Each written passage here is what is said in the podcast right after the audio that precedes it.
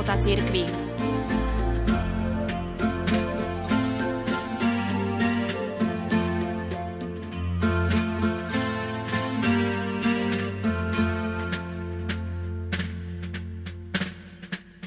Kto hľada, nájde, sľubuje pán Ježiš Evanieliu. Tieto slova sú stále platné a sú aktuálne aj dnes, ba možno ešte viac ako kedykoľvek predtým. V nasledujúcich minútach vám, vážení poslucháči, ponúkam svedectvo zrelej a vzdelanej ženy, moslimky, Niky Kingsleyovej, ktorá od mladosti hľadala pravdu a myslela si, že ju nájde v islame. Rozpráva o svojej ceste k Ježišovi, ako ho uverejnil časopis Výťazstvo srdca. Minulý týždeň som vám priblížil výnimočný zážitok podľa nej zjavenia sa Panny Márie a Ježiša, ktorý radikálne zmenil jej život. Dovtedy som si kostoly v mojom okolí vôbec nevšímala, povedala.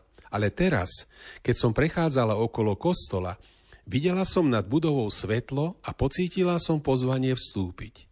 Zároveň ma premohol strach, že pôjdem do pekla, pretože som zasa videla všetky tie kresťanské veci.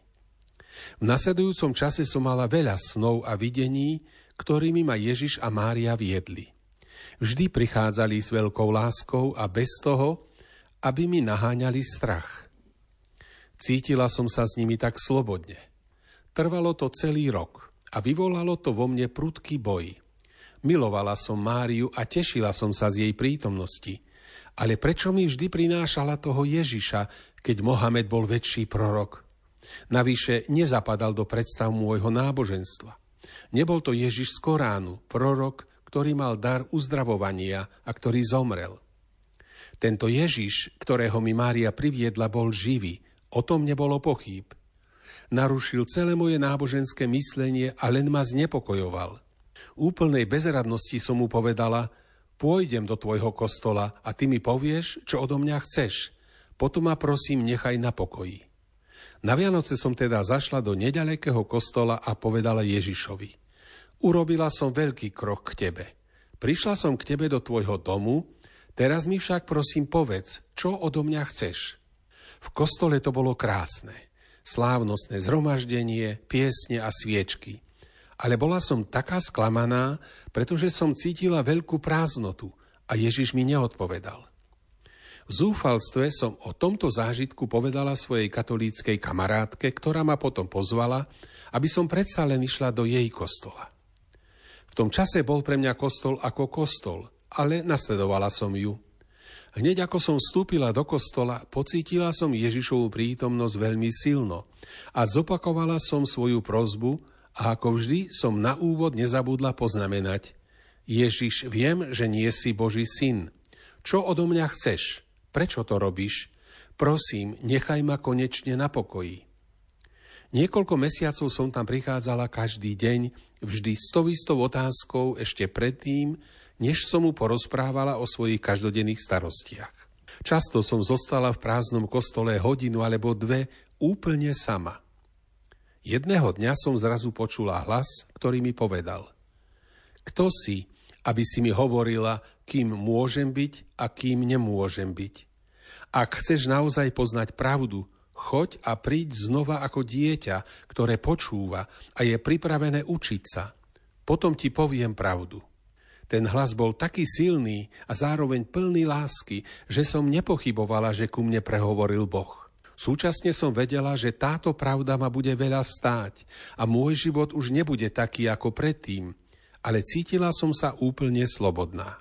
Moja túžba popravde ma nútila zaplatiť za ňu akúkoľvek cenu. S týmto vedomím som sa vrátila do katolického kostola, sadla som si, pozrela na kríž a povedala, tu som. Som otvorená všetkému.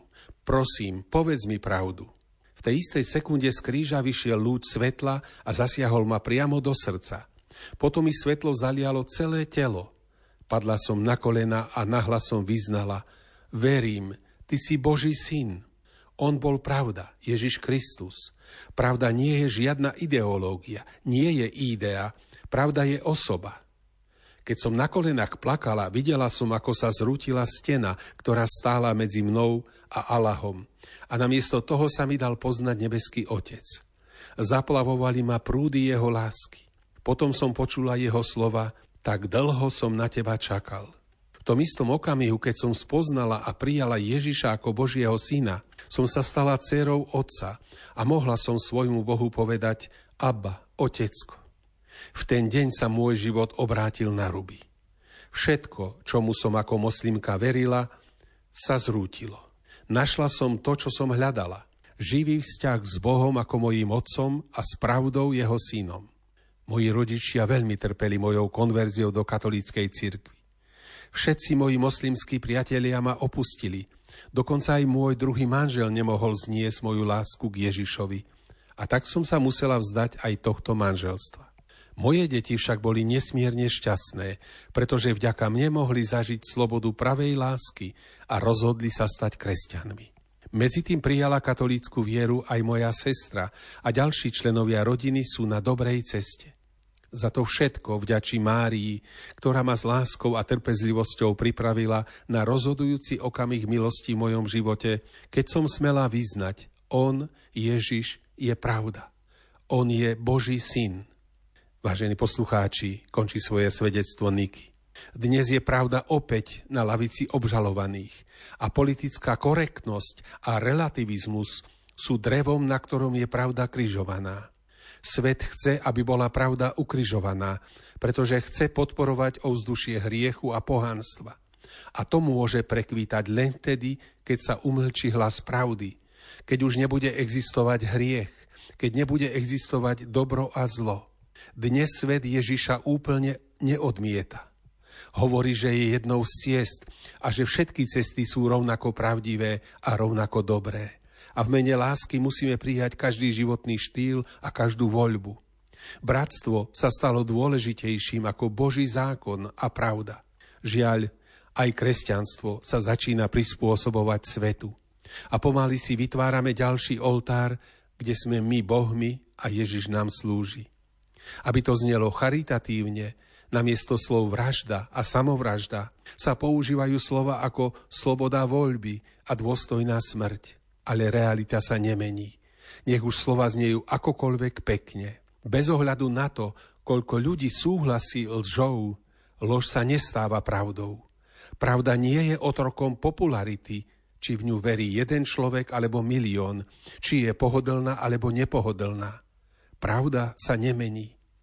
Musela som sa to naučiť vo svojom živote, pretože Ježiš sa pre mňa stal nepohodlnou pravdou a spochybnil moju poslimskú vieru, ktorou som žila 40 rokov.